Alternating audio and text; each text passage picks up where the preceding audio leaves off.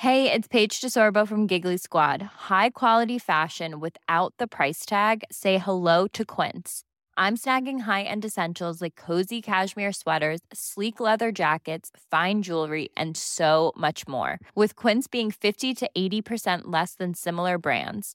And they partner with factories that prioritize safe, ethical, and responsible manufacturing. I love that. Luxury quality within reach. Go to quince.com slash style to get free shipping and 365 day returns on your next order. Quince.com slash style. Hey, I'm Ryan Reynolds. At Mint Mobile, we like to do the opposite of what Big Wireless does. They charge you a lot, we charge you a little. So naturally, when they announced they'd be raising their prices due to inflation, we decided to deflate our prices due to not hating you. That's right. We're cutting the price of Mint Unlimited from $30 a month to just $15 a month. Give it a try at mintmobile.com slash switch. $45 upfront for three months plus taxes and fees. Promote for new customers for limited time. Unlimited more than 40 gigabytes per month. Slows. Full terms at mintmobile.com. This podcast may contain adult themes, strong language, and stupid health advice. Listener discretion is advised.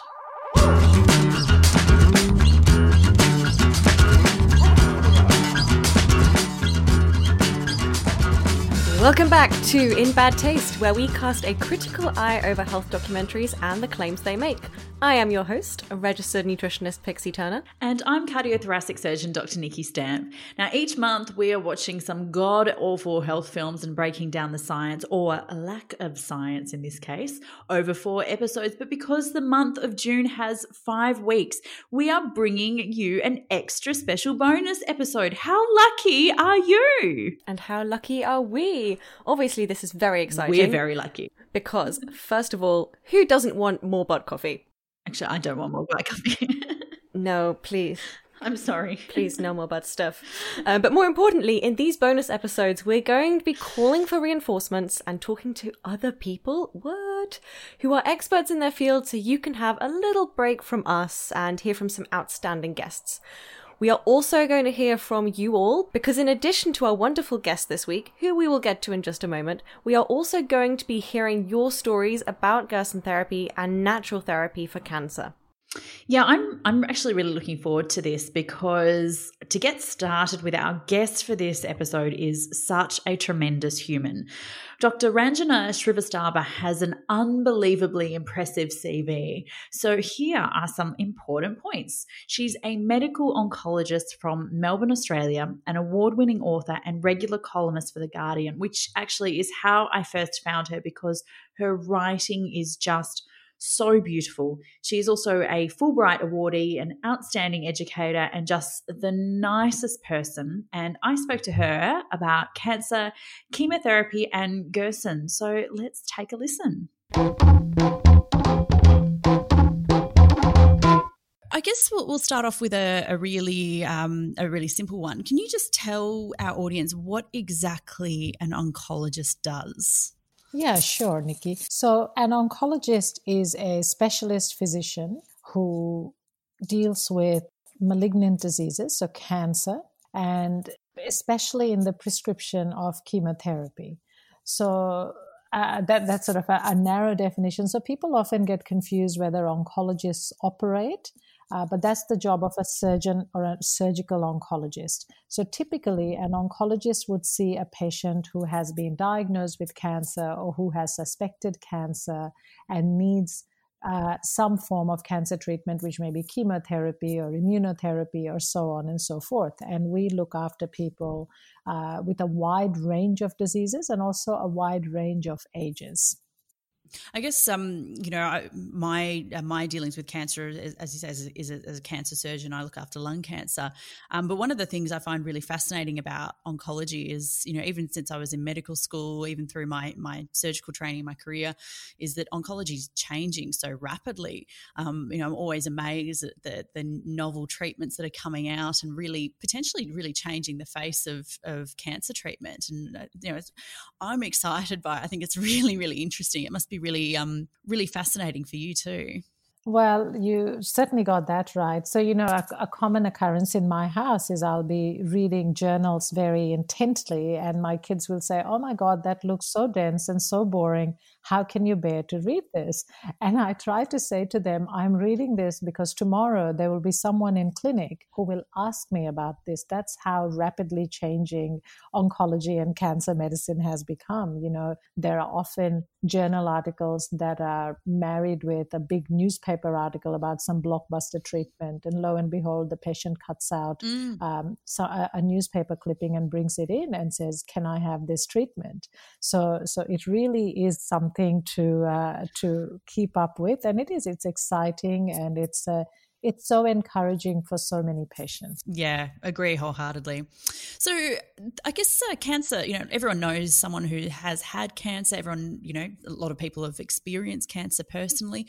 What do you think are some of the most common misconceptions people have around cancer, whether it be causes or treatments? You know, what are the things that you see day in and day out? Yeah, so I think in terms of the causes of cancer, um, I see, oh, not too often, but occasionally people coming in with sort of theories about why cancer happened and, and whether they will relate it to something they have done, somewhere they have lived, and so on. I think many people are now becoming familiar with the most common causes of cancer, including smoking, alcohol, uh, asbestos exposure in the past, etc.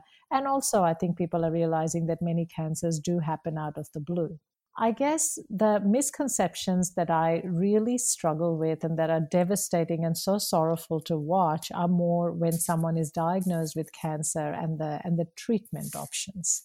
And there it is very common for me to run up against just terrible myths and misconceptions. Mm, that's very hard. So, do you see many people who use complementary and alternative therapy for cancer? The literature suggests that up to 80% of patients use some form of complementary medicine. I assume that everybody is using something or the other, and I take it as my job to find out respectfully what it is that they're doing and hope that it is not harmful and doesn't clash with the treatment mm. that I am prescribing. But I think you would be naive to uh, to think that people don't look into all the myths and misconceptions and often use them. Yeah, absolutely. And I think you raise a really important point there. You know, we we, we really need to know. we, we, we, you know, completely non judgmental. We actually need to know as doctors because it, it changes what we um, it might change what we do. It might change the effectiveness of, of the treatments that we're going to give someone. I know for me, you know, some some herbal medications make patients bleed more often, which coming for surgery is obviously very problematic. Um, but we really, we really do need to know. And uh, you know, I'd like to see people feel a bit more comfortable telling us, you know, it's it's their body; they can make those choices. But at the very least, we just need to know what's what's actually going on. And I think just extending that, Nikki, what you said uh, about, you know, some some drugs making your patients bleed. So similarly, we have, uh, you know, we know that excess doses of even benign sounding vitamins can actually be detrimental to people's health. Mm. And then other drugs and other medicines, uh, alternative therapies can actually counter the impact of chemotherapy or make side effects worse. So, those are the reasons. I think people want to know why they have to share that information with us, and, and that's why I, I tell them. Yeah, absolutely, and I, I, think that's a good thing. A good thing to do. I know there was the the lung cancer trial. I was I say lung cancer is my my cancer area. That you know there was the trial where they looked at giving beta carotene to smokers to see if that would you know as an antioxidant whether it would reduce the risk of lung cancer. Actually, made it worse. Um, you know, I guess those are the stories that people don't hear about. They they see that as you say, even vitamins, which as you say, they sound so benign. Like you can get them at Woolworths or Coles or whatever supermarket you have wherever you are are in the world, it, it just seems kind of counterintuitive that they would um, they would actually cause significant harm.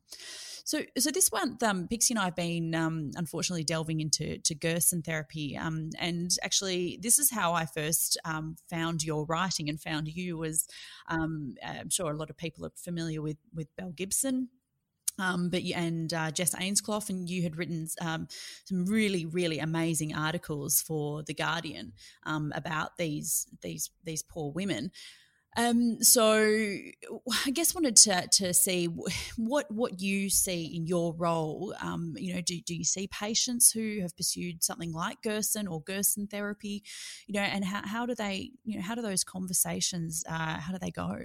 Unfortunately, I think, especially with the widespread use of uh, social media and other forms of advertising, it would be very common for me to have discussions with patients. And I will say they're of all ages. They're not just young. They're not just socially, social media connected because, as you say, cancer touches everyone and everybody has a piece of advice, unfortunately, for the cancer patient. So I will often encounter patients, first of all, on very restrictive diets. And it is a myth that I'm constantly trying to shake. And so a common example would be people almost sort of conversationally say to me that it's taken for granted that uh, omitting a certain uh, food group is going to be helpful slash it may cure their cancer and that that changes with every patient. So some will say that about fats or proteins or carbs or sugar. Uh, and unfortunately, I, you know, I try to emphasize that I have never seen um, a patient who has been made well by the strictest of elimination diets, but I do see the opposite where people are malnourished. And we know that in up to you know a significant proportion of cancer deaths actually happen not directly from the cancer, but from malnourishment. And, and, and that's tragic. And so I will see people who are dying because they have they don't have adequate nutrition. Now, I will qualify that by saying that many cancers are what we call catabolic, in that you are eating as much as you can, you're eating well, but the body requires so much energy and the cancer is taking up so much energy that you still become malnourished and, and thin, etc. And that's separate. That's the impact of the cancer. But what's really tragic to see is when people have deliberately put themselves on a diet that doesn't have enough calories and they're malnourished.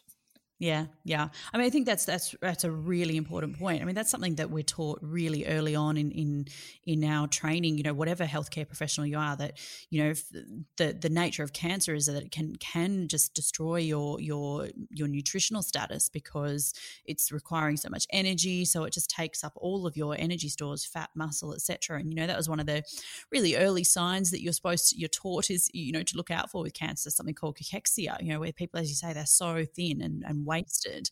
Um, it just seems it seems uh, just so counterintuitive to us, I suppose, that anyone would want to cut any kind of um, you know calories or um, you know macronutrients any kind of nutri- nutrition from their diet as you say it's just i'd never really um, i never really knew actually that cancer deaths um, can a significant ha- amount happen from malnourishment so i think that's even a, an even more important reason why we need people to um, to to be mindful of what they're eating and and rather than get their advice from a documentary or social media or their auntie or whatever, it's actually you know to speak to a dietitian and you know we have we have uh, teams of, of dietitians and so on and so forth with associated with most cancer services I, I think nowadays um, and that's where it'd be much better that people got their advice from there.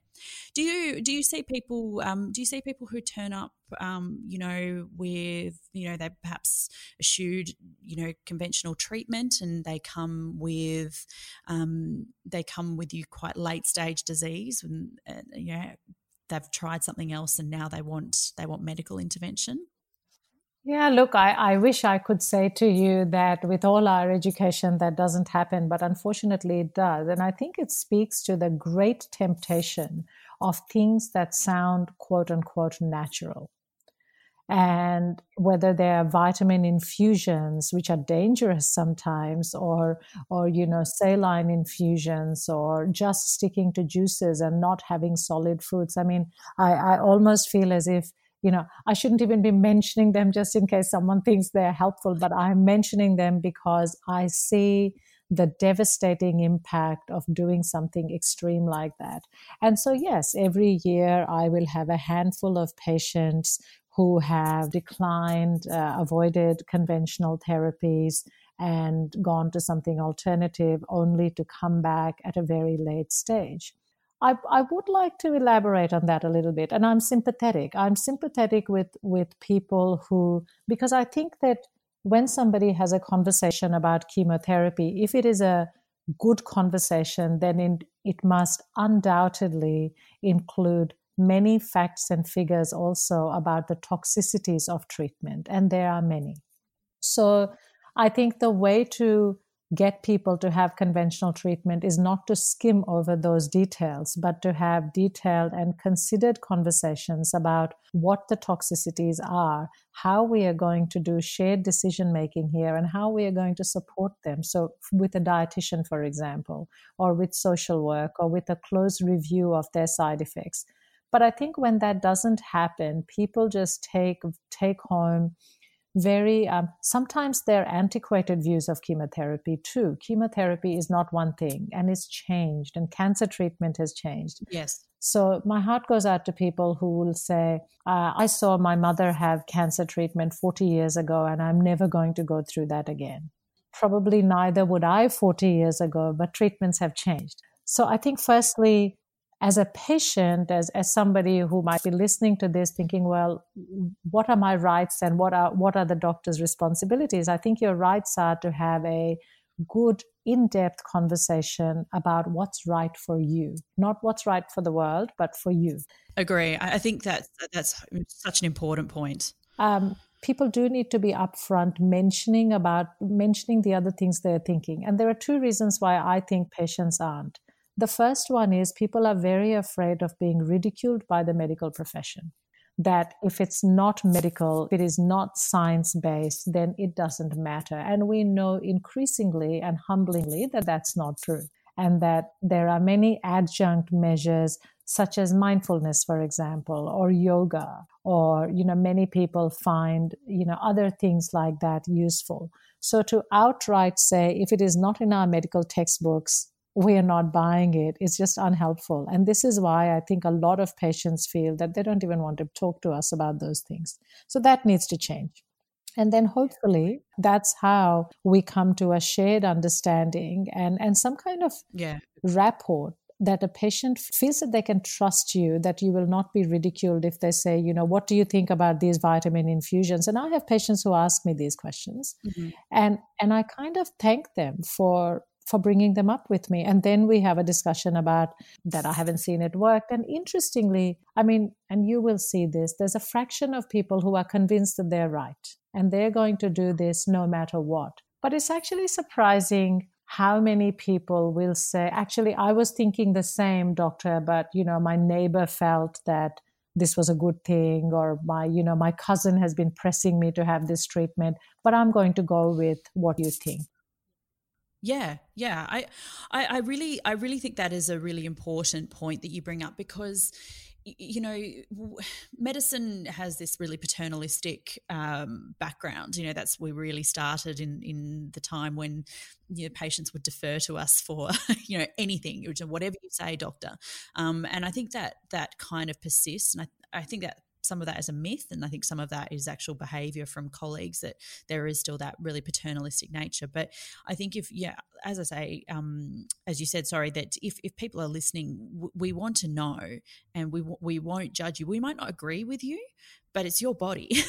you get to make the final choice. Um, all we can do is give you the information, support you in your decision, be there for you, um, and and let you make the decision about what is best or, or isn't best for, for your body um, and your your life. And and I think um, I think the more that people understand that the more it will make conversations like this much easier. And in reality, the people who deserve, you know, for want of a better word, blame around um, these kinds of, you know, uh, sometimes harmful or, or, expensive treatments aren't the people who are using them. That they're, they're vulnerable and scared and all these other things that you know i think that the problem with these is actually people who are knowingly or ignorantly pushing them um, you know on a vulnerable population. So if, if you were to to i suppose um, state something that perhaps needs to be done better to regulate false cancer or any false health claims in general what do you think what do you think that would be? What would that look like? Yeah look it's very tempting to think that uh, regulation will solve all problems and that if only false peddlers were all effectively regulated, we wouldn't have this issue. But I'm a little bit pessimistic about that because just in, in my short career, I am I, I sometimes feel that the marketing of ineffective alternative and extreme therapies seem to be as frequent as new drugs for cancer. No sooner have you heard of one thing, then there's something else, and then there's something else. Mm-hmm. And it's it's actually quite daunting. So my great hope is that things will change with health literacy. Yes. And that's really the only way to well one one big way may not be the only way to change the culture where a as we have alluded to before doctors and patients have better conversations without being dismissive and judgmental. And b through programs like this and other programs there is widespread health literacy so that the next cancer patient who is being peddled something or you know a well-intentioned relative or friend pushes something onto them they at least have the insight to say hang on I'm just going to discuss this with my doctor or with a trusted health professional because I'm not quite sure. And that would be a really good start. Yeah, I, I, I share I, I, share your pessimism and I share your optimism as well with with health literacy because you're right. You, you literally cannot put out every fire that jumps up. You know, you can't. You, you it's just not possible. And I think for me, the other thing about regulation that makes me uncomfortable is that it potentially strengthens people's um, resolve. Sometimes it you know adds to the to the narrative that we're um, I don't know we're uh, out to push drugs or you know we're not we're not uh, we're not open minded enough. So I would agree wholeheartedly. Well, um, Ranjana, thank you for your time. Uh, this has been such a, a really lovely conversation, and I hope that people listen to this um, really get some faith in in medicine because you, you have just such a beautiful manner of, of talking about these complex Thank issues. You. And for people who are listening, please, please, please. Um, get uh, get in touch with Ranjana. You can follow her on Twitter. You can read her books and her writing for the Guardian. It is outstanding.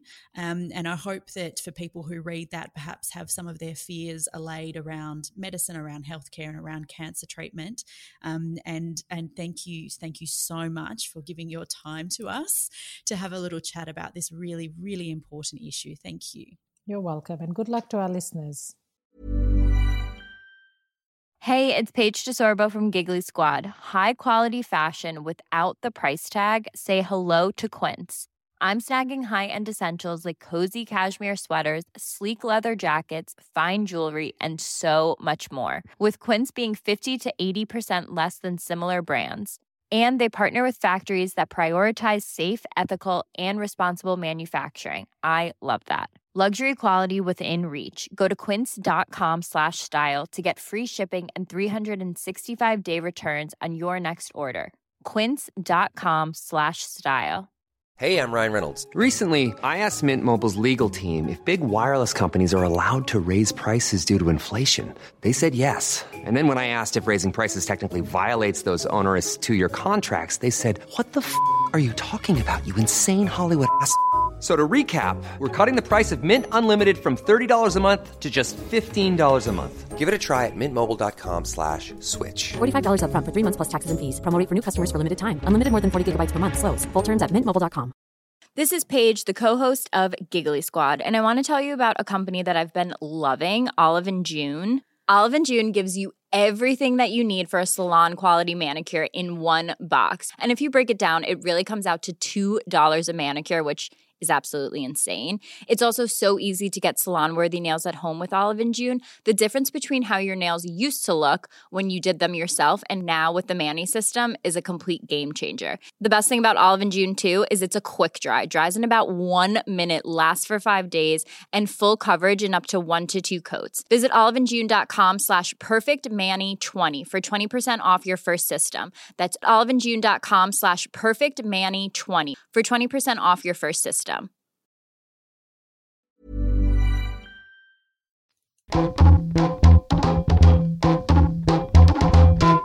That was a fantastic interview. I really enjoyed listening to that. And I was really sad that I couldn't be part of it. But, you know, Time time, difference. differences are fun.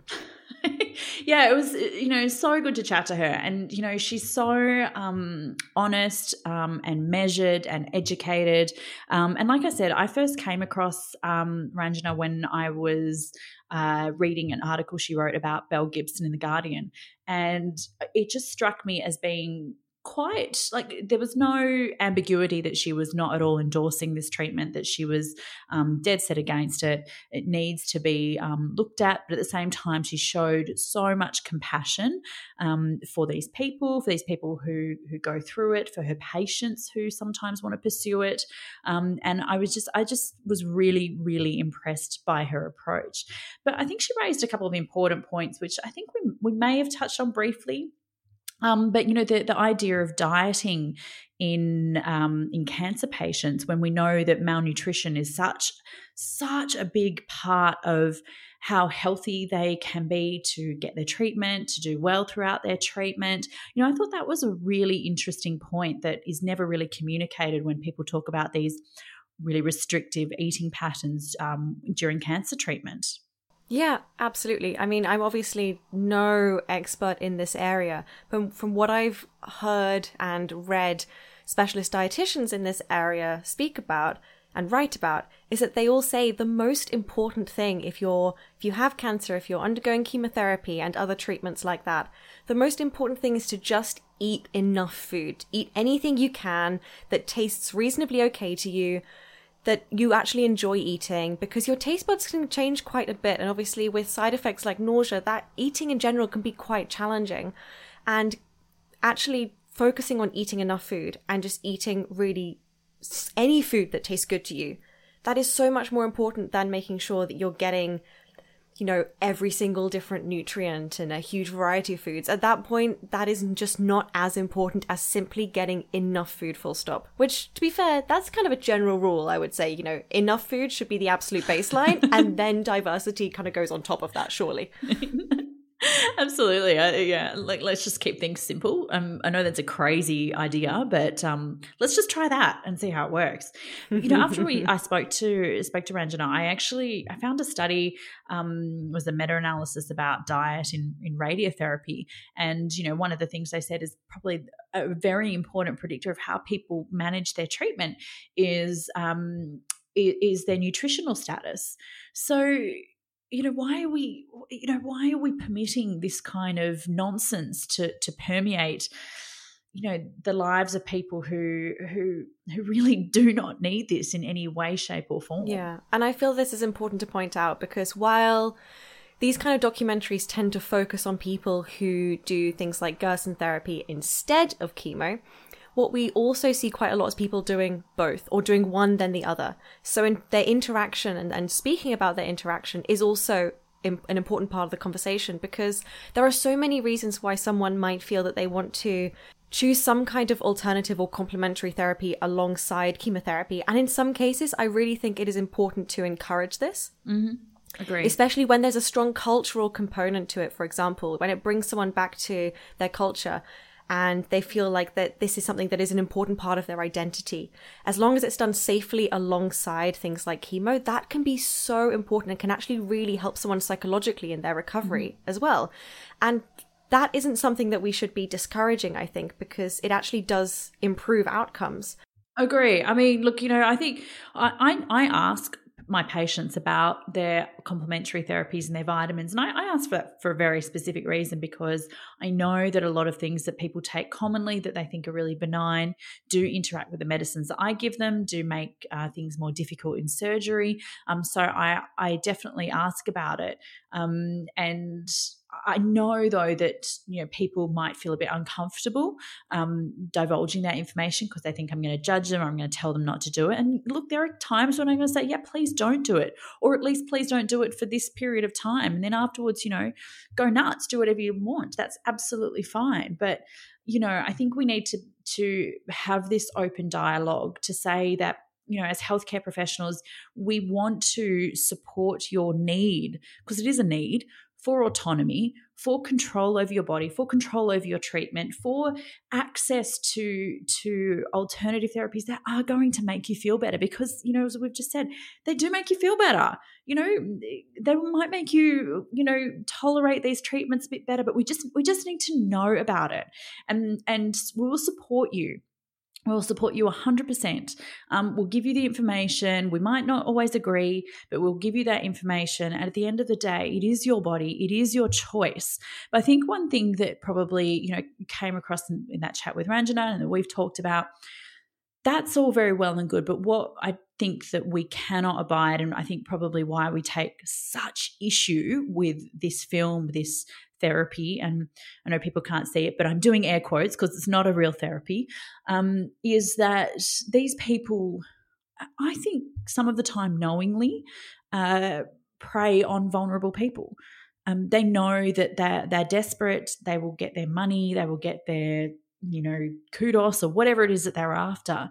Um, that that crosses a line for me. That's not supporting someone's autonomy that's taking advantage of their vulnerability Totally agree. And on that note of choice, what we've also seen quite a bit and also in the stories that we are that we are planning on sharing today as well, is that often actually it's not the individual who chooses to have alternative therapies alongside. It's actually sometimes forced upon them by family members who obviously in that situation feel very desperate, who feel they want some sense of control over what's happening.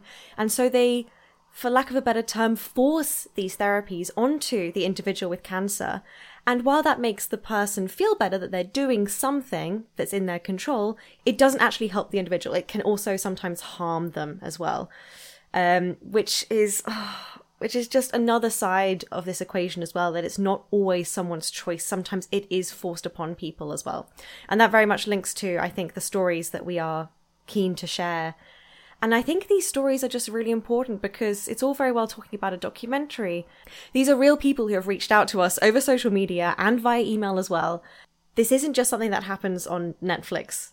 These are real people and this this happens on a regular basis to real human beings whose lives are impacted significantly. Yeah, this is real life. And I, I guess so Pixie and I have both got stories that we've got, you know, independent of one another. But anyway, I think you should start. You should start with yours. Okay. My mum was in serious denial when my grandpa's cancer came back, and he was too thin and weak for another round of chemo.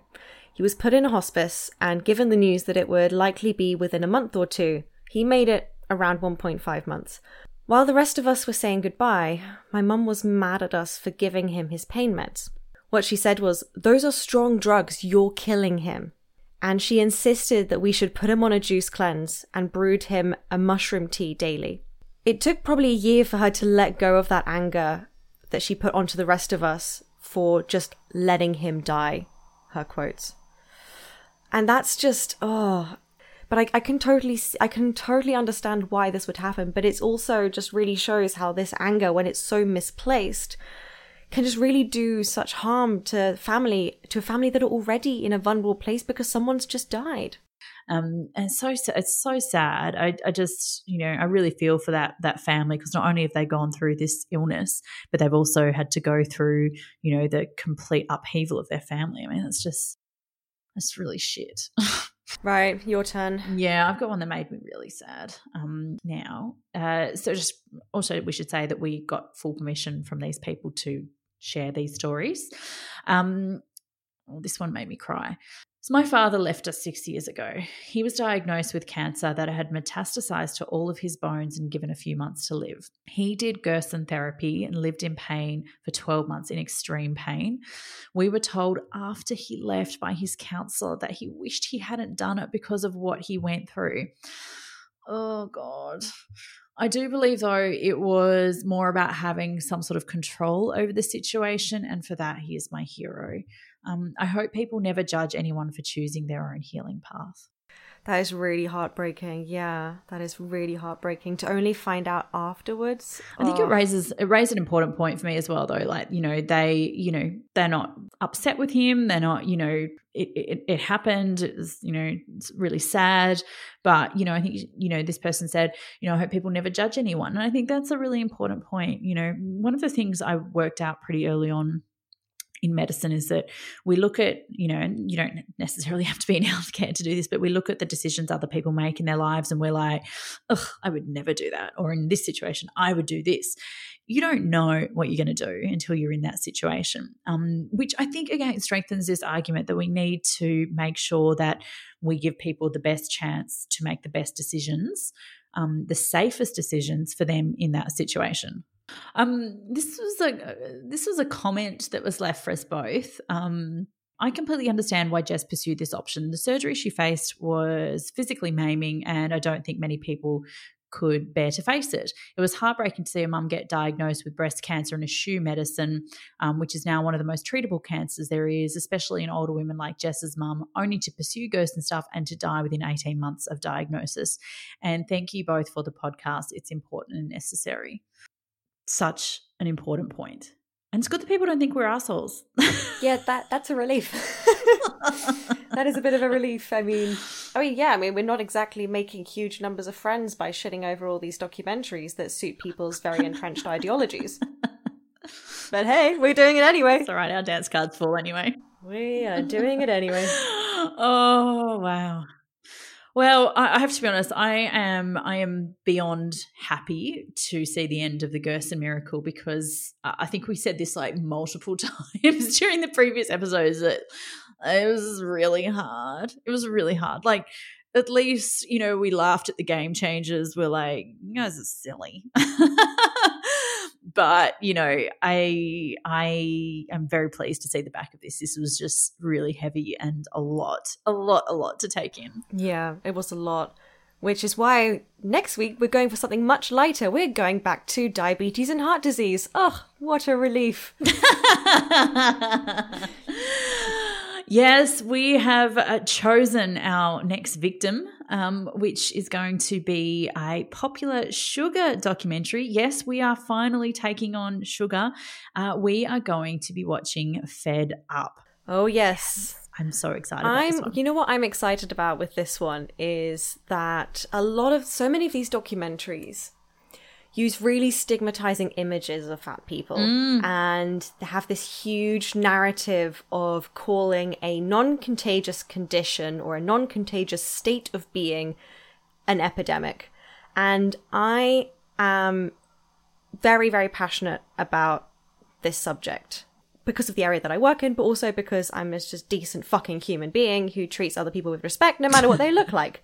And so one thing I am really excited about is firstly, to shit all over sugar addiction because fuck that. Sugar is not cocaine. Spoiler alert. Secondly, I am very excited to really get angry about all the fat phobia and all these messages about epidemics and just really smash that with a fuck ton of references and passion.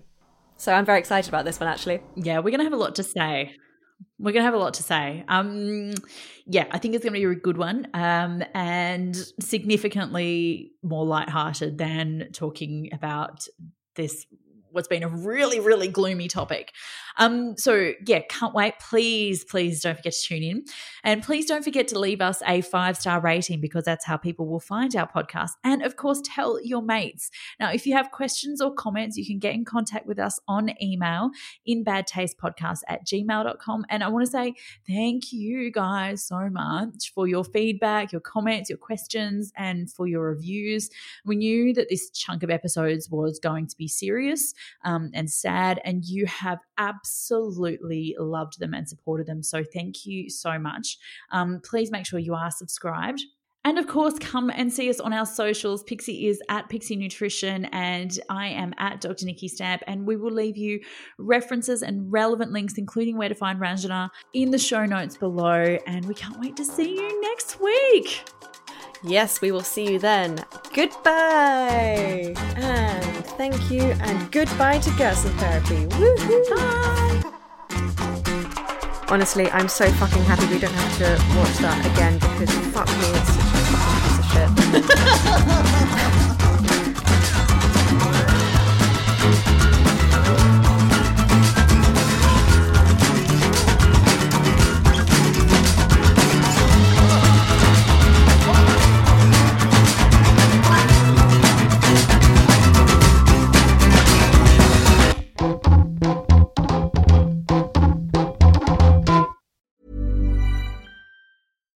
Mom deserves the best, and there's no better place to shop for Mother's Day than Whole Foods Market. They're your destination for unbeatable savings, from premium gifts to show-stopping flowers and irresistible desserts. Start by saving 33% with Prime on all body care and candles. Then get a 15-stem bunch of tulips for just $9.99 each with Prime. Round out Mom's menu with festive rosé, irresistible berry chantilly cake, and more special treats. Come celebrate Mother's Day at Whole Foods Market. Planning for your next trip? Elevate your travel style with Quince. Quince has all the jet setting essentials you'll want for your next getaway, like European linen, premium luggage options, buttery soft Italian leather bags, and so much more. And is all priced at 50 to 80% less than similar brands. Plus, Quince only works with factories that use safe and ethical manufacturing practices. Pack your bags with high-quality essentials you'll be wearing for vacations to come with Quince. Go to quince.com/pack for free shipping and 365-day returns. Imagine the softest sheets you've ever felt. Now imagine them getting even softer over time. That's what you'll feel with Boll and Branch's organic cotton sheets. In a recent customer survey, 96% replied that Boll and Branch sheets get softer with every wash. Start getting your best night's sleep in these sheets that get softer and softer for years to come. Try their sheets with a 30-night guarantee. Plus, get 15% off your first order at bollandbranch.com. Code BUTTERY. Exclusions apply. See site for details.